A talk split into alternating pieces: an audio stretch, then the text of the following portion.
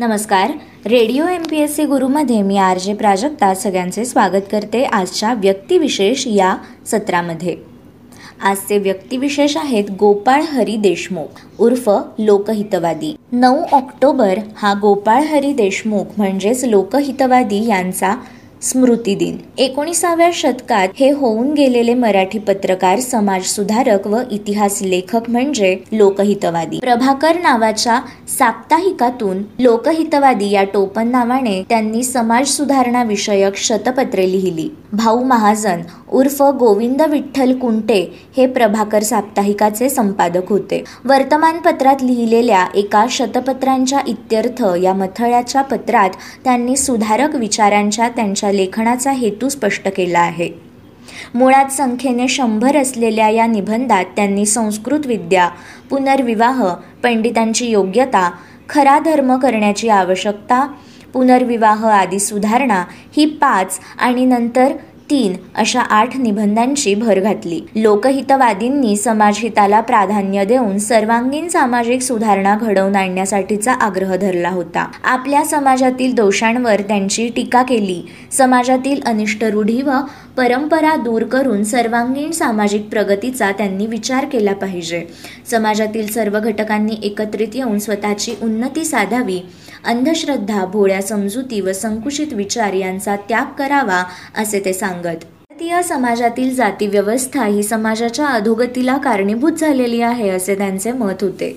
म्हणून त्यांचा जाती व्यवस्था वर्णभेद याला विरोध होता उच्चवर्णीयांनी आपल्या वर्णश्रेष्ठत्वाच्या कल्पनांचा त्याग करून देशहितासाठी नव्या आचार विचारांचा अंगीकार करावा असे त्यांनी म्हटले होते लोकहितवादींनी बालविवाह हुंडा वादाची पद्धती अशा अनिष्ट प्रथांवर टीका केली स्त्रियांना पुरुषांच्या बरोबरीने अधिकार मिळाले पाहिजेत त्यांना शिक्षण व विवाह याबाबत स्वातंत्र्य असावे विधवांना पुनर्विवाह करण्याचा अधिकार असावा असे विचार त्यांनी स्पष्टपणे मांडले होते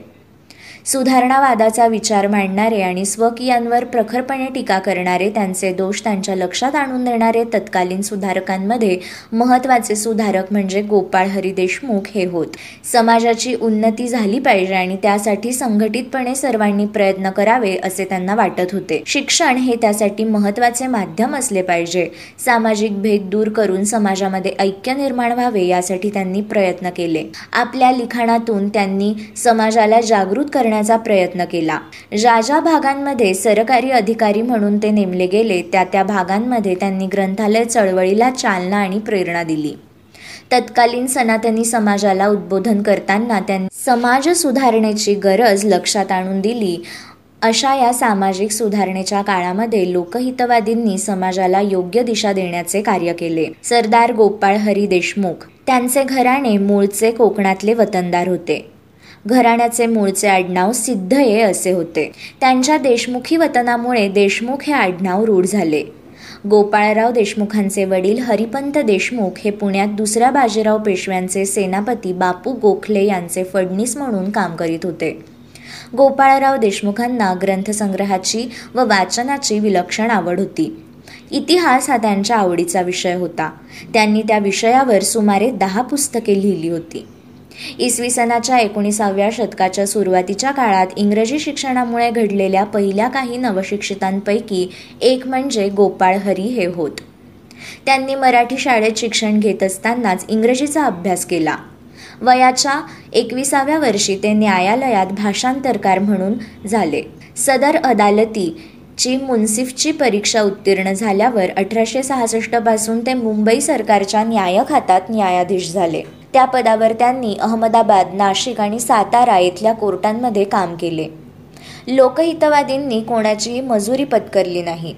लोकांनी ज्ञानी व्हावे आणि ज्या जुना रूढी परंपरा आहेत त्या बाजूला ठेवाव्यात इंग्रजी भाषेवर त्यांचे प्रभुत्व असावे असे लोकहितवादींना वाटायचे श्रमातून संपत्ती निर्माण होते या सूत्रातून गोपाळराव देशमुखांना दारिद्र्य निर्मूलनासाठी काय करायला पाहिजे याची दिशा समजली हिंदुस्थानात ज्ञानाबरोबरच तंत्रज्ञान व नाना प्रकारचे उद्योगधंदे वाढावेत ही त्यांची तळमळ होती स्वदेशात विद्यावृद्धी होऊन ते स्वभाषेत नवे नवे ज्ञान प्रसारित झाल्याशिवाय हिंदुस्थानला जगातील इतर प्रगत राष्ट्रांच्या बरोबरीचे स्थान मिळणार नाही असे त्यांना तीव्रपणे वाटते रेव्हरंड जी आर ग्लीन यांच्या history of the British Empire in India या पुस्तकाच्या आधारे गोपाळराव देशमुखांनी अठराशे बेचाळीसमध्ये म्हणजे वयाच्या एकोणीसाव्या वर्षी हिंदुस्तानचा इतिहास हे पुस्तक लिहिले पुस्तकाचे प्रकाशन अठराशे अठ्ठ्याहत्तरमध्ये झाले अठराशे अठ्ठेचाळीसपासून त्यांनी मुंबईहून निघणाऱ्या प्रभाकर या साप्ताहिकात लोकहितवादी या नावाने लोकहितार्थ लेखन सुरू केले त्या नावाने त्यांचा पहिला लेख त्या वर्षी बारा मार्च रोजी प्रसिद्ध झाला लेखाचा विषय होता इंग्लिश लोकांच्या व्यक्तिमात्राच्या गैरसमजुती याशिवाय लोकहितवादींनी एक ब्राह्मण या नावानेही लिखाण केले आहे त्या काळी लहान वयातच लग्न करून द्यायची प्रथा होती लहान वयातील लग्नामुळे काय अडचणी होतात हे त्यांनी प्रभाकरमध्ये पत्रे लिहून लोकांच्या नजरेस आणले पुढील काळात त्यांनी अनेक समस्यांबाबत विविध विषयांवर पत्राद्वारे लेखन केले अठराशे अठ्ठेचाळीस ते अठराशे पन्नास या काळात त्यांनी एकशे आठ छोटे छोटे निबंध लिहिले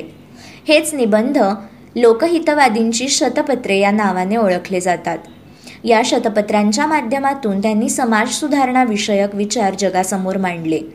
ही शतपत्रे प्रभाकर या साप्ताहिकातून प्रसिद्ध झाली धार्मिक सामाजिक आर्थिक राजकीय वाङ्मयीन ऐतिहासिक इत्यादी विषयांवर त्यांनी लहान मोठे असे सुमारे एकोणचाळीस ग्रंथ लिहिले दोन नियतकालिके चालवली आणि ज्ञानप्रकाश व प्रकाश ही नियतकालिके काढण्याचा का पुढाकार घेतला लोकहितवादींनी अनेक उत्कृष्ट इंग्रजी ग्रंथांचे मराठीत भाषांतर केले त्यांच्या लेखनातून लोकांच्या सर्वांगीण उन्नतीची तळमळ दिसून येते जाती संस्था हा देशाच्या उन्नती होण्याच्या मार्गातील मोठा अडसर आहे असे प्रतिपादन त्यांनी आपल्या लेखनातून केले लोकहितवादी हे एकोणीसाव्या शतकाच्या पूर्वार्धातील म्हणजेच रानडे पूर्व पिढीतील हिंदुस्थानातील अर्थशास्त्रज्ञ होते मराठीतून लेखन करणारे ते पहिलेच अर्थतज्ञ होते लक्ष्मी ज्ञान या ग्रंथाद्वारे त्यांनी ॲडम स्मिथ प्रणित अर्थशास्त्र लोकांच्या समोर आणले तसेच मातृभाषेतून शिक्षण या तत्वाचाही त्यांनी प्रसार केला लोकहितवादींनी मराठीप्रमाणेच गुजरातीतही लिखाण केले भरतखंड पर्व पाणीपतची लढाई ऐतिहासिक गोष्टी भाग एक दोन तीन हिंदुस्तानचा इतिहास गुजरात देशाचा इतिहास लंकेचा इतिहास सुराष्ट्र देशाचा इतिहास उदयपूरचा इतिहास तसेच पृथ्वीराज चव्हाण यांचा इतिहास पंडित स्वामी श्रीमदयानंद सरस्वती यांचा इतिहास खोटी साक्ष आणि खोटी शपथ यांचा निषेध गीता तत्वे सुभाषित अथवा सुबोध प्राचीन आर्यविद्यांचा क्रम आश्वलायन गृह्यसूत्र आगम प्रकाश इत्यादी ग्रंथे लोकहितवादी यांनी लिहिली होती तसेच हिंदुस्थानात दरिद्रता येण्याची कारणे आणि त्याचा परिहार व व्यापाराविषयीचा विचार हे देखील निबंध त्यांनी लिहिले समाजचिंतन या विषयामध्ये जातीभेद भिक्षुक प्राचीन आर्यविद्या व रीती कलियुग निबंध संग्रह विद्यालहरी होळीविषयक उपदेश सरकारचे चाकर आणि सुखवस्तू हिंदुस्थानातील साहेब लोकांशी संभाषण तसेच इंट्रोडक्शन टू फिजिकल सायन्सेस पदनामा पुष्पयन शब्दालंकार इत्यादी पुस्तके त्यांनी लिहिली होती लोकहितवादींची शतपत्रे हे अ का प्रियोळकर यांनी प्रकाशित केले मुंबई प्रांताचे तेव्हाचे गव्हर्नर हेनरी ब्राऊन यांच्या पुढाकाराने गोपाळ हरी देशमुखांनी अठराशे अठ्ठेचाळीस साली पुण्यात एक ग्रंथालय काढले पुना नेटिव्ह जनरल लायब्ररी या नावाने स्थापन झालेले हे ग्रंथालय पुढे पुणे नगर वाचन मंदिर म्हणून प्रसिद्ध झाले प्रामुख्याने महाराष्ट्रात व गुजरातमध्ये त्यांनी आपल्या सामाजिक कार्याचा ठसा उमटवला त्यांची निस्पृह व निष्पक्षपाती म्हणून ख्याती होती साताऱ्याचे प्रिन्सिपल सदर अमीन यांना काही कारणास्तव निलंबित निलंबित करण्यात आले त्यांच्या जागी गोपाळरावांची नेमणूक करण्यात आली सदर अमीन यांची चौकशी चालू झाल्यावर चौकशी प्रमुख म्हणून त्यांनी गोपाळरावांचेच नाव सुचवले त्यांच्या गोपाळरावांच्या निपक्षपातीपणावर विश्वास होता अठराशे छप्पन्न साली गोपाळराव असिस्टंट इनाम कमिशन या पदावर नेमले गेले अठराशे सदुसष्ट साली त्यांनी अहमदाबाद येथे स्मॉल कॉज कोर्टात जज म्हणून कार्य करण्यास सुरुवात केली गुजरातमधील वास्तव्यात त्यांनी विविध उपक्रम कार्यान्वित केले तेथील प्रेमाभाई इन्स्टिट्यूटतर्फे ते दरवर्षी व्याख्यानमाला करवीत आणि स्वतःही अनेक विषयांवर भाषणे देत तेथे त्यांनी प्रार्थना समाजाची स्थापना केली तसेच गुजराती पुनर्विवाह मंडळ स्थापन केले गुजरात व्हर्नॅक्युलर सोसायटी ऊर्जितावस्थेत आणली गुजराती व इंग्लिश भाषेत हितेच्छू नावाचे साप्ताहिक काढले त्यांनी गुजरातमध्ये गुजराती वक्तृत्व सभा स्थापन केली गुजरातमध्ये त्यांनी सुमारे बारा वर्षे वैचारिक उद्बोधनाचे कार्य केले गुजरातमधील अनेक सामाजिक व अन्य संस्थांचे ते पदाधिकारी होते गोपाळरावांना सामाजिक वर्तन व नीती या घटकांना धार्मिक समजुती आणि चालीरीती यांच्या वर्चस्वापासून मुक्त करायचे होते धर्मसुधारणेची कलमे म्हणून त्यांनी पंधरा तत्वांचा उल्लेख या संदर्भात केला होता धर्माचे काम एका विशिष्ट वर्गाकडे सोपवले गेल्याने हिंदू धर्माला बल्य आले का असा सिद्धांत त्यांनी मांडला त्यांचा मूर्तीपूजेला विरोध होता त्यांनी आर्य समाज पंथाचा स्वीकार केला होता समाजातील बालविवाह हुंडा बहुपत्नीकत्व यांच्यासारख्या अनिष्ट प्रथांवर त्यांनी आपल्या लेखनातून व भाषणांतून हल्ला चढवला अठराशे सत्याहत्तर साली दिल्ली दरबार प्रसंगी ब्रिटिश शासनाने राव बहादूर ही पदवी देऊन त्यांना सन्मानित केले गोपाळ हरी देशमुख यांचे समाजकार्य आपण बघूया अहमदाबादेत प्रार्थना समाज व पुनर्विवाह मंडळाची त्यांनी स्थापना केली हितेशू या गुजराती नियतकालिकेच्या स्थापनेत त्यांनी सहाय्य केले तसेच त्यांनी आपल्याच घरात गरजूंसाठी मोफत दवाखाना सुरू केला होता याचबरोबर अनेक गरजू विद्यार्थ्यांना ते आर्थिक व शैक्षणिक मदत करीत असेल पंढरपूर येथील अनाथ बालकाश्रम व सुतिकागृह स्थापनेत त्यांनी सहभाग नोंदवला लोकहितवादी आर्य समाज मुंबईचे अध्यक्ष होते तसेच Theosophical Society of Bombay Gujarati Buddhivardhak Sabha या दोन संस्थांचे ते अध्यक्ष होते अठराशे अठ्ठ्याहत्तरमध्ये ते मुंबई विद्यापीठाचे फेलो झाले अठराशे ऐंशीमध्ये गोपाळराव देशमुख मुंबई कायदे काउन्सिलचे सदस्य झाले ब्रिटिशांनी गोपाळराव देशमुखांना जस्टिस ऑफ पीस या पदवीने आणि अठराशे सत्याहत्तरमध्ये राव बहादूर या पदवीने सन्मानित करण्यात आले होते अठराशे मध्ये ब्रिटिश सरकारने त्यांना फर्स्ट क्लास सरदार म्हणून मान्यता दिली होती मित्रांनो हे होते आजचे व्यक्तिविशेष गोपाळ हरी देशमुख म्हणजेच लोकहितवादी अशाच नाविन्यपूर्ण आणि माहितीपूर्ण व्यक्तिविशेषांसाठी stay tuned to radio M P S C Guru आमच्या या कार्यक्रमाचा फीडबॅक देण्यासाठी तुम्ही आम्हाला व्हॉट्सॲपवर मेसेज करू शकता त्यासाठी आमचा व्हॉट्सॲप नंबर आहे eight six nine eight eight six nine eight eight zero अर्थात शहाऐंशी अठ्ठ्याण्णव शहाऐंशी अठ्ठ्याण्णव ऐंशी मित्रांनो ऐकत रहा radio M P S C Guru spreading the knowledge powered by Spectrum Academy नमस्कार विद्यार्थी मित्रांनो radio M P S C गुरुमध्ये मी आर जे प्रिया तुम्हा सर्वांचं मनापासून स्वागत करते विद्यार्थी मित्रांनो व्यक्तिविशेष हे सत्र म्हटलं की विशेष व्यक्तींची जीवनगाथा हे तुम्हाला ठाऊकच आहे मग आज आपण अशा कोणत्या विशेष व्यक्तीची जीवनगाथा ऐकणार आहोत तर मित्रांनो गोपबंधू दास हे नाव तुम्ही ऐकलं का मित्रांनो प्रख्यात ओडिसा लेखक वृत्तपत्रकार कवी देशभक्त व समाजसेवक म्हणजेच गोपबंधू दास त्यांचा जन्म नऊ ऑक्टोबर अठराशे सत्याहत्तर रोजी पुरी जिल्ह्यातील सुवांडो नावाच्या एका गरीब कुटुंबात झाला त्यांचे मातापिता स्वर्णमयी देवी व त्यांचे पिता दैत्यारी दास होते गोपबंधूंच्या जन्मसमयीच स्वर्णमयी देवी म्हणजे त्यांच्या आईंचं निधन झालं त्यांचं पालनपोषण त्यांची आत्या कमला देवी यांनी केलं त्यांचं प्राथमिक शिक्षण गावीत झालं नंतर ते पुरी येथून अठराशे नव्याण्णवमध्ये मॅट्रिक झाले एकोणीसशे चारपर्यंत ते कटकमधील रेव्हेन्शा महाविद्यालयातून पदवी घेऊन एम ए आणि कायद्याच्या अभ्यासासाठी कलकत्त्यास गेले परंतु एम ए न करता कलकत्ता विद्यापीठातून त्यांनी एकोणीसशे सहा साली L L B B L ही कायद्याची पदवी घेतली नंतर ते पुरी या ठिकाणी वकिली करू लागले यानंतर त्यांनी स्वतः सामाजिक व राजकीय कार्यास वाहून घेतले त्यांनी एकोणीसशे नऊमध्ये पुरीजवळील सखी गोपाल येथे माध्यमिक इंग्रजी शाळेची स्थापना केली ही एक आदर्श शाळा होती व ती सत्यवादी वा सखी गोपाल वनविद्यालय या नावाने ओळखली जाई स्वमत प्रचारार्थ त्यांनी सत्यवादी व सामाजिक म्हणजेच मासिक व साप्ताहिक ही पत्र सुरू केली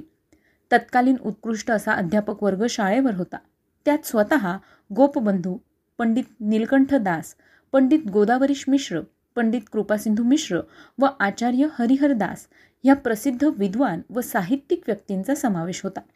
हे पाच जण पंचसखा नावाने त्या कालखंडात प्रसिद्ध होते त्यांच्या लेखनामुळे ओडिया साहित्यात नव्या सत्यवादी युगाचे प्रवर्तन झाले हे विद्यालय त्या काळी शिक्षणाचे राजकीय विचारांचे साहित्याचे समाजसेवेचे व राष्ट्रीय कार्याचे एक प्रसिद्ध केंद्र बनले होते एकोणीसशे एकवीसमध्ये या पाच जणांनी जेव्हा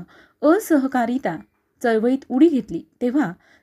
हे विद्यालय राष्ट्रीय विद्यालय बनले व शेवटी एकोणीसशे सव्वीसमध्ये इंग्रज सरकारच्या रोषास पात्र ठरून बंद पडले गोपबंधू हे कडवे देशभक्त होते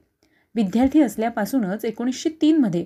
उत्कल संमिलनी या राजकीय संस्थेशी ते संबंधित होते व त्यांनी विखुरलेल्या ओडिया भाषिक लोकांना संघटित करण्याचा व एका प्रशासनाखाली आणण्याचा प्रयत्न त्यांनी केला ते संमेलनाचे अध्यक्ष झाले असहकारितेची चळवळ सुरू झाल्यावर ते ओरिसा प्रांतिक काँग्रेसचे अध्यक्ष झाले आणि त्यांनी उत्कल संमेलन भारतीय राष्ट्रीय काँग्रेसमध्ये विलीन केली भारतीय राष्ट्रवादाचे ओरिसातील अर्धवयू म्हणून त्यांचेच नाव घेतले जाते त्यांनी गांधीजी प्रणित असहकारितेच्या चळवळीस ओरिसात चालना दिली व काँग्रेस संघटना बळकट केली एकोणीसशे एकवीसमध्ये त्यांना समाज ह्या साप्ताहिक पत्रातील लेखाबद्दल अटक झाली होती पुन्हा एकोणीसशे बावीसमध्ये त्यांना असहकारिता चळवळीत भाग घेतल्याबद्दल दोन वर्षांची शिक्षा झाली हजारीबाग कारागृहात असताना त्यांनी दोन काव्यग्रंथ लिहिले कटक येथील रवींद्र महाविद्यालयात त्यांनी कायद्याची बी एल व एम ए इंग्रजीच्या शिक्षणाची देखील सोय केली त्यांनी मीठ उत्पादनावरील कर रद्द करण्यासाठी मोठा लढा दिला ओरिसातील संस्कृत शिक्षणासाठीही त्यांनी संघटना बांधली ते विधिमंडळाचे सदस्य असताना त्यांनी पूरग्रस्तांसाठी व दुष्काळ पीडितांसाठी भरीव सेवा कार्य केले त्यांच्या समाजसेवेमुळे लाला लजपतराय यांनी त्यांना सर्वंट्स ऑफ द पीपल सोसायटीचं सदस्यत्व बहाल केलं एकोणीसशे सव्वीसमध्ये ते सोसायटीचे उपाध्यक्ष झाले समाज नावाचं साप्ताहिक पत्र एकोणीसशे एकोणीसमध्ये सुरू केलं होतं ते प्रथम सखी गोपाल येथून नंतर एकोणीसशे पंचवीसमध्ये पुरी येथून व एकोणीसशे सत्तावीसमध्ये कटकवरून ते निघत असे एकोणीसशे तीसमध्ये ते दैनिक झाले त्यांच्या देशभक्तीचं माध्यम साहित्य होतं काव्य गद्यलेखन तसंच सत्यवादी व समाजपत्रातील संपादकीय लेख यातून त्यांनी लोकजागृती करून देशभक्तीचा पुरस्कार केला तुरुंगात असताना त्यांनी पद्यात लिहिलेल्या आठवणी कारा कविता व बंदिरेक आत्मकथा नावाने प्रसिद्ध आहेत त्यांनी आपले विचार सर्वसामान्य लोकांपर्यंत पोहोचावेत म्हणून पुराणांच्या धर्तीवर काही काव्य रचना केल्या त्यात गो महात्म्य अवकाश चिंता नचिकेत उपाख्यान यांचा समावेश आहे कोणार्क येथील सुप्रसिद्ध सूर्य मंदिरावरही त्यांनी एक आदर्शवादी काव्य लिहिले असून ते धर्मपद या नावानं प्रसिद्ध झालं सत्यवादीतील त्यांचे लेखन ते एक सामर्थ्यशाली गद्यलेखक असल्याचा निर्वाया देतं गांधीजींच्या यंग इंडियातील लेखांशीच गोपबंधूंच्या या लेखांची तुलना करावी लागेल आचार्य पी सी रॉय यांनी त्यांना उत्कलमणी हा किताब देऊन त्यांच्या कार्याचा गौरव केला उत्कृष्ट वक्ते थोर देशभक्त समाजसेवक दूरदृष्टीचे शिक्षणतज्ज्ञ कवी आधुनिक ओडिया गद्याचे शिल्पकार व मानवतावादी म्हणून गोपबंधूचे स्थान ओरिसाच्या इतिहासात व साहित्यात अत्यंत महत्त्वाचे मानले जाते विद्यार्थी मित्रांनो अशा या प्रख्यात लेखकाचा वृत्तपत्रकाराचा आणि देशभक्ताचा सतरा जून एकोणीसशे अठ्ठावीस रोजी मृत्यू झाला खरं तर आज त्यांचा जन्मदिन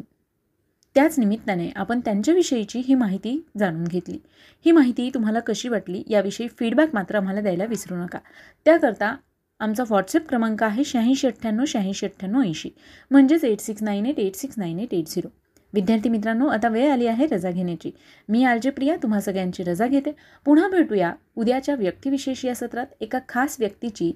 जीवनगाथा ऐकण्यासाठी तोपर्यंत काळजी घ्या सुरक्षित राहा आणि अर्थातच ऐकत राहा तुमचा लाडका रेडिओ म्हणजेच radio M P S C Guru stay युन to radio M P S C Guru spreading the knowledge powered by Spectrum Academy नमस्कार radio M P S C गुरुमध्ये मी आलजे प्रिया तुम्हा सगळ्यांचं स्वागत करते विद्यार्थी मित्रांनो मी तुम्हाला सांगितल्याप्रमाणे आपण व्यक्तिविशेष या सत्रात सगळ्याच क्षेत्रातील व्यक्तींविषयी जाणून घेत असतो मित्रांनो संगीत म्युझिक सगळ्यांच्या अगदी जवळचा कोपरा संगीत ऐकलं म्युझिक ऐकलं की मन कसं फ्रेश होतं मग या संगीतात वेगवेगळ्या प्रकारची वाद्य वाजवली जातात यातलंच एक वाद्य म्हणजे सरोद विद्यार्थी मित्रांनो सरोद या वादनाचं वैशिष्ट्य आणि त्याची विशिष्ट पद्धत ही जगभरात प्रसिद्ध करणारे उस्ताद अमजद अली खान यांचा आज जन्मदिवस त्याच निमित्ताने जाणून घेऊया प्रख्यात सरोदवादक अमजद अली खान यांची जीवनगाथा प्रख्यात सरोदवादक अमजद अली खान यांचा जन्म नऊ ऑक्टोबर एकोणीसशे पंचेचाळीस रोजी झाला सरोद हे हिंदुस्तानी अभिजात संगीताची परंपरा लक्षात घेता तुलनेनं एक नवं वाद्य आहे मध्य आशियातल्या गुराख्यांकडून स्थलांतरित होत होत हे वाद्य अमजद अलींच्या बंगश या घराण्यातल्या पूर्वजांकडून भारतात आलं काळाच्या ओघात बरेच रचनात्मक बदल होत सरोदनी आजचं स्वरूप घेतलं आहे वादनाची विशिष्ट पद्धत हे अमजद अली खान यांच्या वादनाचं वैशिष्ट्य यात ते उजव्या हाताच्या बोटांच्या नखांच्या टोकांनी सूर निर्माण करतात त्यामुळेच त्यांचे सूर संपूर्ण वैशिष्ट्यांसह श्रोत्यांसमोर प्रकट होतात आणि आपले साम्राज्य निर्माण करतात आपल्या वैशिष्ट्यपूर्ण सरोद वादनाने भारतातीलच नव्हे तर जगभरातील संगीत रसिकांवर ख्यातनाम सरोदवादक अमजद अली खान यांनी मोहिनी घातली आहे म्हणून तर सरोद आणि अमजद अली खान हे समानार्थी शब्द बनले आहेत ग्वाल्हेरमधील घर या त्यांच्या अमजद अली खान यांचा जन्म झाला आणि शालेय शिक्षणही त्यांचं झालं अत्यंत प्रभावशाली पुरुषी खर्जातला आवाज ही या वाद्याची खासियत या वाद्याला पडदे नाहीत वादकाचे कान विलक्षण तयार नसतील आणि तो स्वराला पक्का नसेल तर सरोद त्याला क्षणार्धात बेपर्दा करते असं अमजद अली नेहमी म्हणतात वाद्याच्या ध्वनीची गुणवत्ता मुळातच इतकी अप्रतिम आहे की फारशी धडपड न करताही दोन चार स्वरातली वाजवताच नाणावलेल्या सरोद वादकाला मैफिल ताब्यात घेता येते आपल्या मनात उमटेल त्याप्रमाणे वाद्य गायला लागावं यासाठी स्वतः अमजद अली खान यांनीही या वाद्यात बरेच तांत्रिक बदल केलेले आहेत मासूम अली खान उर्फ अमजद अली खान यांना आपली सुरुवातीची तालीम वडिलांकडून मिळाली त्यांचे वडील उस्ताद हाफिज अली खान हे ग्वाल्हेर राजदरबारमध्ये प्रतिष्ठित संगीततज्ज्ञ होते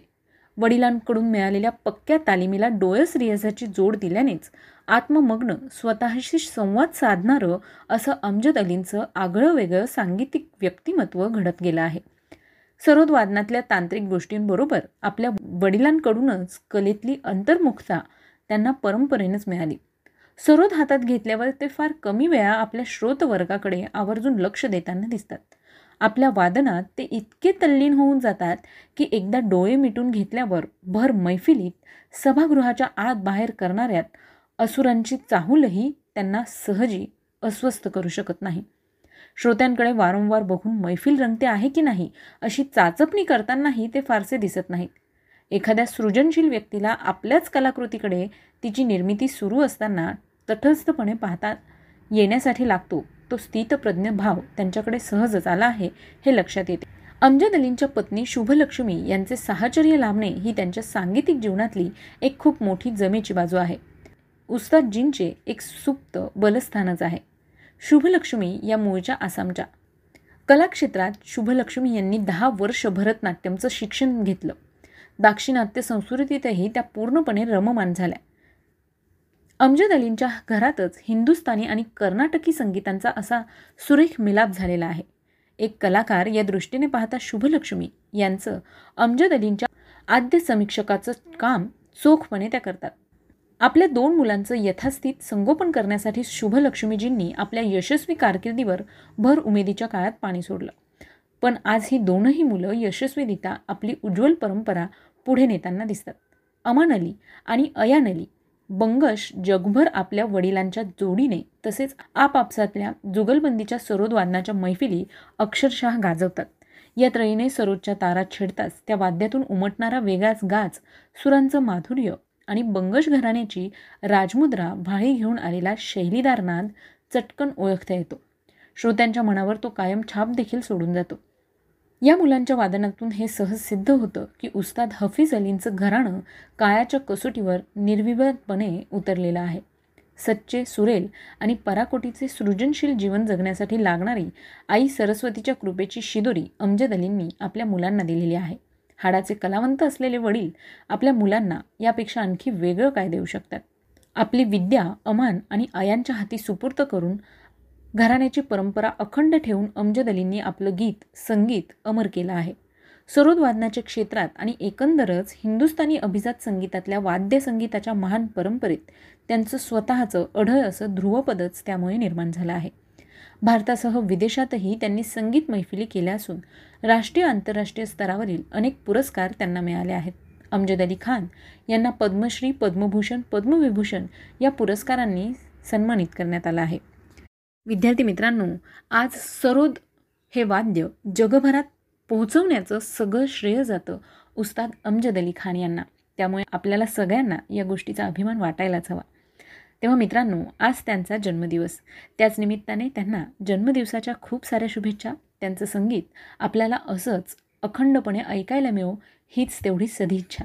चला तर मग मित्रांनो ही माहिती तुम्हाला कशी वाटली याचा फीडबॅक द्यायला विसरू नका मी आलजे प्रिया तुम्हा सगळ्यांची रजा घेते पुन्हा भेटूया व्यक्तिविशेष या सत्रात एका नवीन व्यक्तीची जीवनगाथा ऐकण्यासाठी तोपर्यंत काळजी घ्या सुरक्षित राहा आणि अर्थातच ऐकत राहा तुमचा लाडका रेडिओ म्हणजेच radio M P S C Guru stay युन to radio M P S C Guru spreading the knowledge powered by Spectrum academy